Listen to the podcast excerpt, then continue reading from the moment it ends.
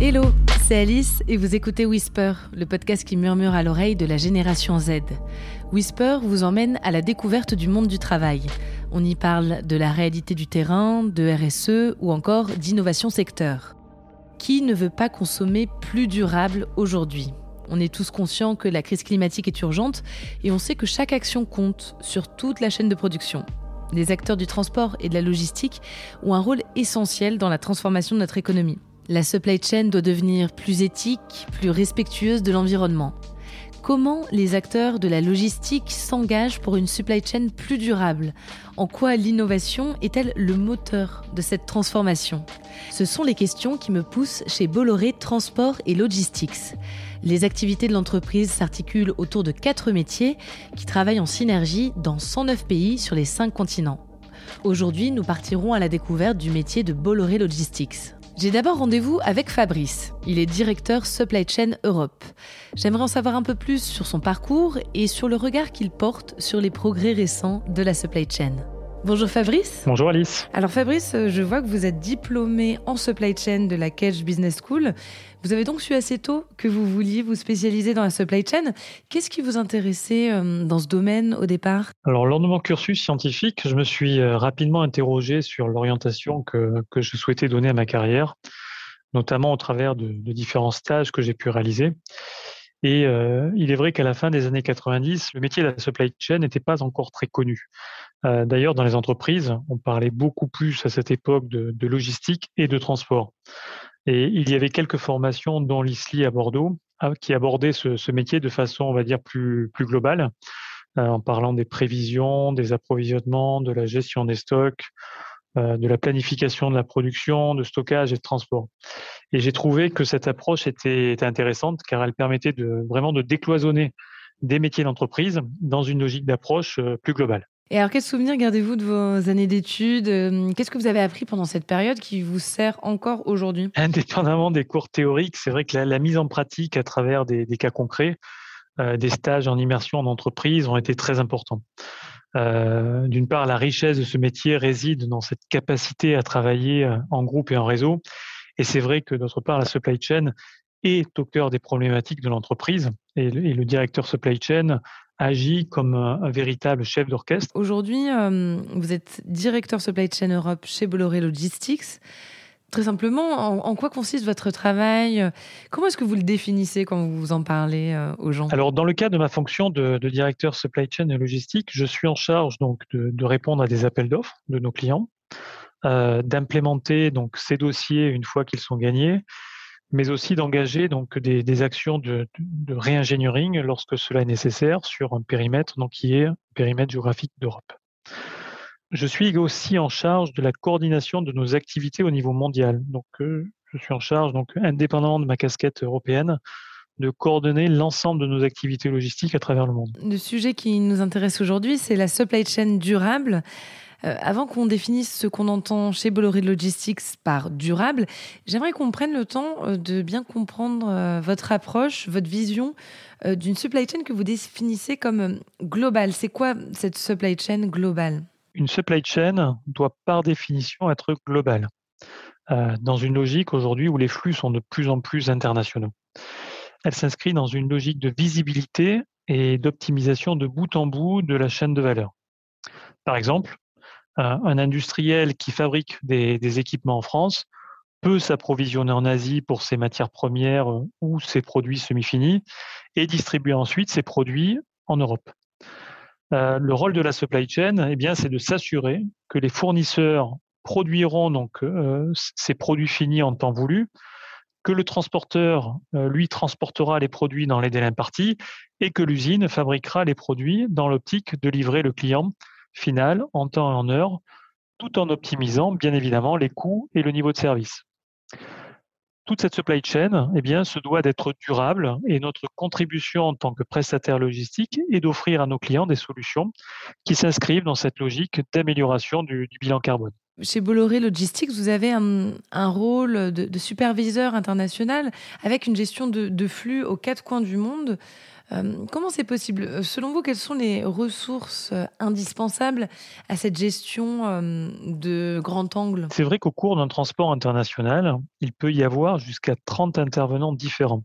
30 sociétés différentes qui vont intervenir donc sur, un transport, on va dire, d'un point A à un point B.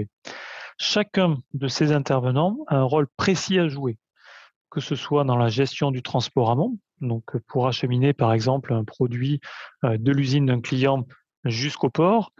Il va y avoir ensuite des douanes, des douaniers, des agents portuaires, que ce soit au départ dans le pays ou à l'arrivée dans, le pays de destination, la compagnie maritime si c'est un transport maritime, le transport aval.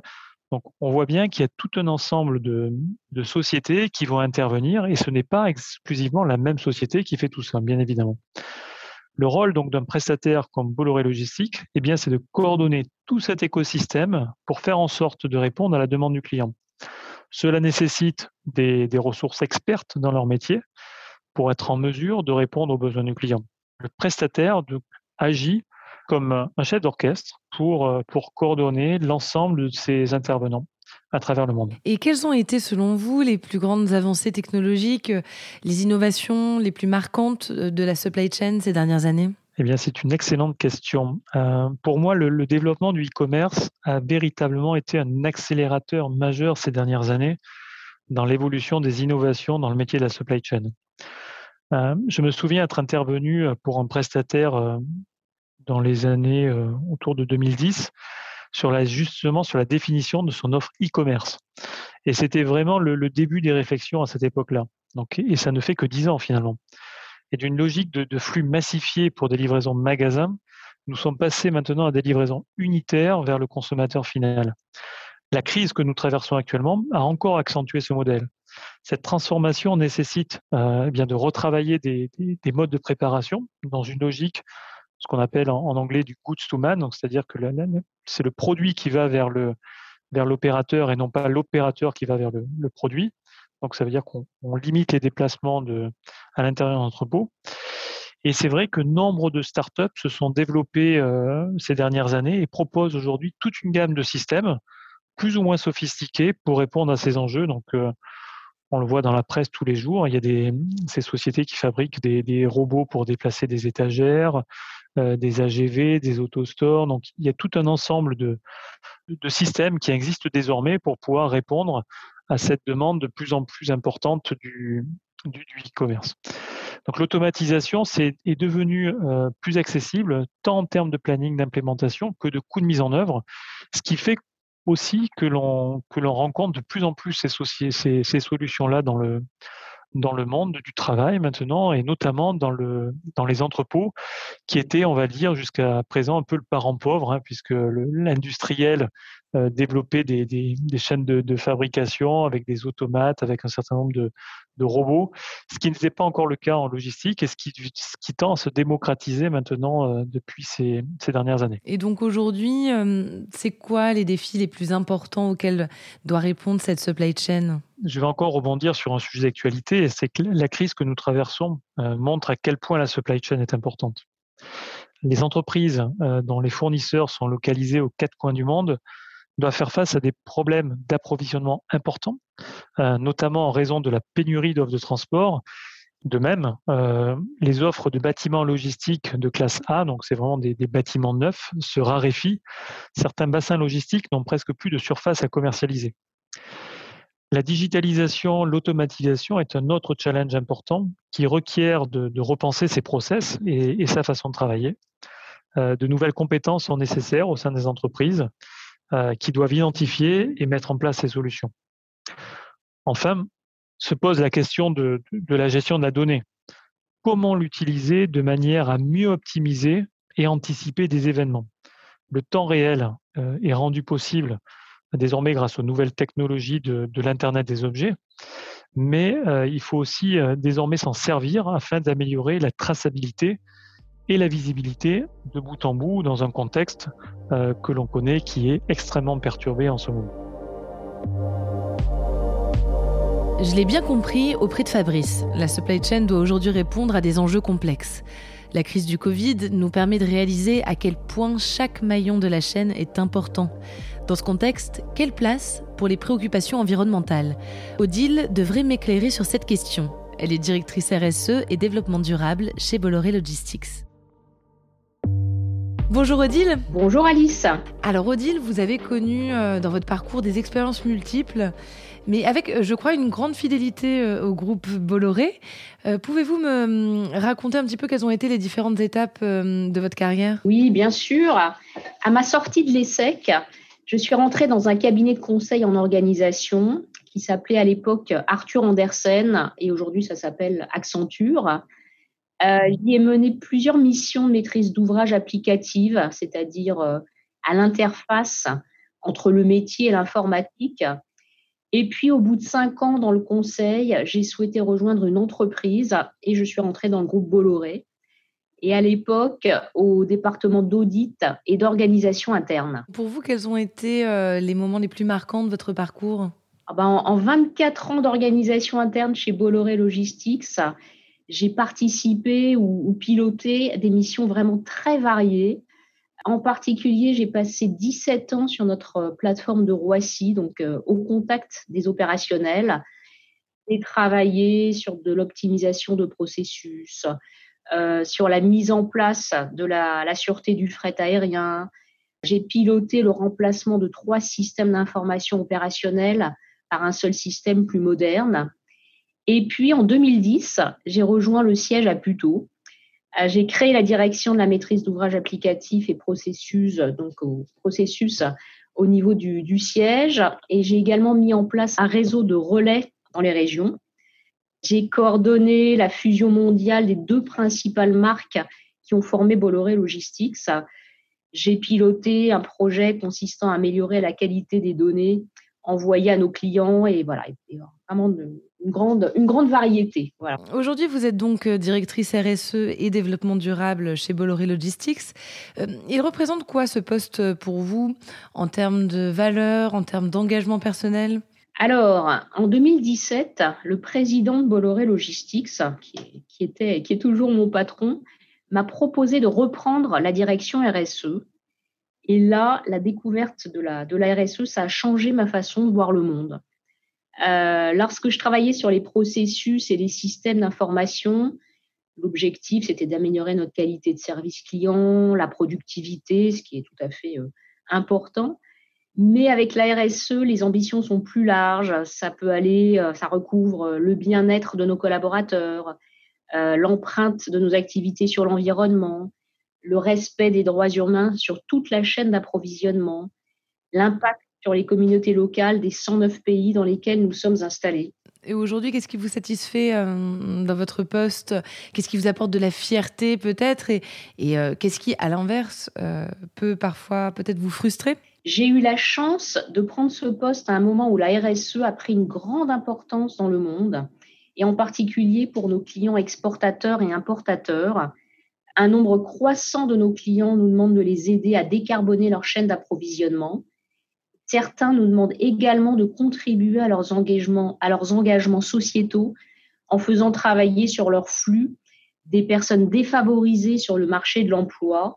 C'est un vrai enjeu commercial chez nous, la, la RSE. Donc euh, voilà, l'enjeu est, important. Et ce qui me frustre, bah, c'est qu'aujourd'hui, euh, les camions, les navires, les avions zéro carbone n'existent pas encore, même les progrès sont, faits. Vous travaillez donc depuis euh, quatre ans maintenant à la direction RSE et développement durable de Bolloré Logistics. Quels sont les grands sujets que vous développez depuis ces quatre ans, euh, des grandes missions en quelque sorte? Alors, la première année, nous avons conçu notre programme RSE que nous avons appelé Powering Sustainable Logistics. Nous sommes appuyés sur la norme ISO 26000. Nous avons étudié les politiques RSE des entreprises de notre écosystème, euh, nous avons également consulté ce qu'on appelle nos, parties prenantes internes, les ressources humaines, les opérationnels, les commerciaux, euh, les gens de la qualité, les acheteurs, l'immobilier, le juridique, la communication. On travaille avec toutes les fonctions de l'entreprise. Et puis, au bout d'un an, nous avons lancé le programme en interne puis en externe. Notre travail a été salué par les sociétés de notation extra-financière comme Ecovadis, qui nous a accordé le niveau Gold, et également le CDP, c'est le Carbon Disclosure Program, dont nous avons rejoint la liste, des, la liste des 273 entreprises ayant le niveau A là, euh, cette année. Nous avons créé un réseau de responsables RSE pour chaque continent. Et maintenant, euh, ça commence à essaimer dans, différents départements qui ont désigné des référents RSE, quelquefois dédiés, donc aux, ressources humaines, aux achats, à l'immobilier, au commercial euh, en particulier. Depuis deux ans, nous nous engageons à diminuer notre empreinte carbone pour être alignés avec l'accord de Paris, qui prévoit de ne pas dépasser plus 1,5 degré en 2100 comparé à l'ère pré-industrielle. Euh, nous déroulons un plan d'action, que ce soit sur nos bâtiments, notre flotte de véhicules, et sur les expéditions et la logistique organisée pour nos clients. Notre euh, sujet du jour, c'est euh, la supply chain durable. Euh, j'aimerais bien connaître votre définition, Odile, personnelle, en quelques mots de, de cette supply chain durable. Alors pour moi, c'est une chaîne d'approvisionnement bas carbone qui préserve le capital naturel en tendant vers le zéro plastique, le recyclage, l'économie circulaire, qui protège la biodiversité c'est aussi une chaîne d'approvisionnement éthique qui garantit le respect des droits humains et l'équité des affaires. Bien sûr, les femmes et les hommes, que ce soit nos collaborateurs, nos fournisseurs et sous-traitants et les membres des communautés locales sont une priorité euh, absolue. Et comment est-ce qu'on ancre euh, une politique RSE globale euh, dans des process, dans, de l'opérationnel? Évidemment, une part du travail, c'est d'impliquer tous les, collaborateurs. Comment, comment vous y prenez-vous? Alors, la RSE, c'est un sujet systémique, complexe, multidimensionnel. Nous avons donc pensé que nous devions faire preuve de pédagogie nous avons créé des supports de communication, envoyé des newsletters, créé des modules de formation. Et en plus, début 2020, nous avons lancé Act Together. Donc, c'est un challenge interne, donc interpays, que nous animons au moyen d'une plateforme digitale. Et fait que chacun de nos collaborateurs, on a à peu près 21 000 collaborateurs dans nos, nos 109 pays, peut proposer une action sur l'environnement, le social, l'éthique, le sociétal, et il fait gagner des points à son pays. Et en fin d'année, une récompense est remise aux pays qui ont remporté le plus de points. Et là, donc cette année, au mois de janvier, nous venons de lancer la, seconde édition. Et euh, quels sont les grands défis qui restent à relever selon vous pour euh, rendre la supply chain plus responsable, plus durable? Donc, comme je vous le disais, sur l'aspect environnemental, euh, les technologies propres émergent, mais des, des, dépenses et des investissements seront nécessaires pour qu'elles parviennent à l'échelle requise. Euh, les gouvernements ont un rôle à jouer, tout comme les transporteurs, les chargeurs et les organisateurs de transport comme nous. Euh, et sur les aspects euh, éthiques et sociaux, il faudrait que tous les pays s'alignent sur des standards élevés. Alors aujourd'hui, les réseaux sociaux nous aident énormément parce qu'aucune entreprise n'a envie de voir sa réputation ternie par un maillon faible de la chaîne d'approvisionnement. Progrès ont été accomplis, d'autres vont l'être encore, et nous sommes également aidés par l'apparition de lois extraterritoriales, euh, comme la loi sur le devoir de vigilance en France, et qui va bientôt être élargie à, l'Europe, à, l'Union européenne, et puis qu'il y, a des équivalents dans certains pays. Aujourd'hui, les acteurs de la supply chain mesurent l'importance des enjeux environnementaux dans leur organisation. Ils s'engagent de manière très concrète, comme me l'a expliqué Odile. Mais pour transformer les pratiques, il faut de l'innovation. Et c'est justement le domaine d'Émilie, ma prochaine interlocutrice. Bonjour Émilie. Bonjour Alice. Émilie, votre spécialité, c'est l'innovation. Comment vous êtes-vous orientée dans ce domaine à l'origine? Quelles études avez-vous euh, suivies pour ça? Alors, j'ai été toujours fascinée par les sciences et l'innovation. Euh, j'ai donc commencé par faire des études de physique à Jussieu, à Paris 6. Euh, c'est là que euh, j'ai développé mon goût pour la conduite de projet, ce qui m'a donné envie de compléter mes études scientifiques avec un M2 spécialisé en management de l'innovation. J'ai pu ensuite réaliser mon stage de fin d'études dans une ingénierie de transport ferroviaire qui montait sa direction innovation. C'est donc là que j'ai pu toucher à de nombreux sujets, développement de projets d'innovation, montage d'un centre d'innovation, etc.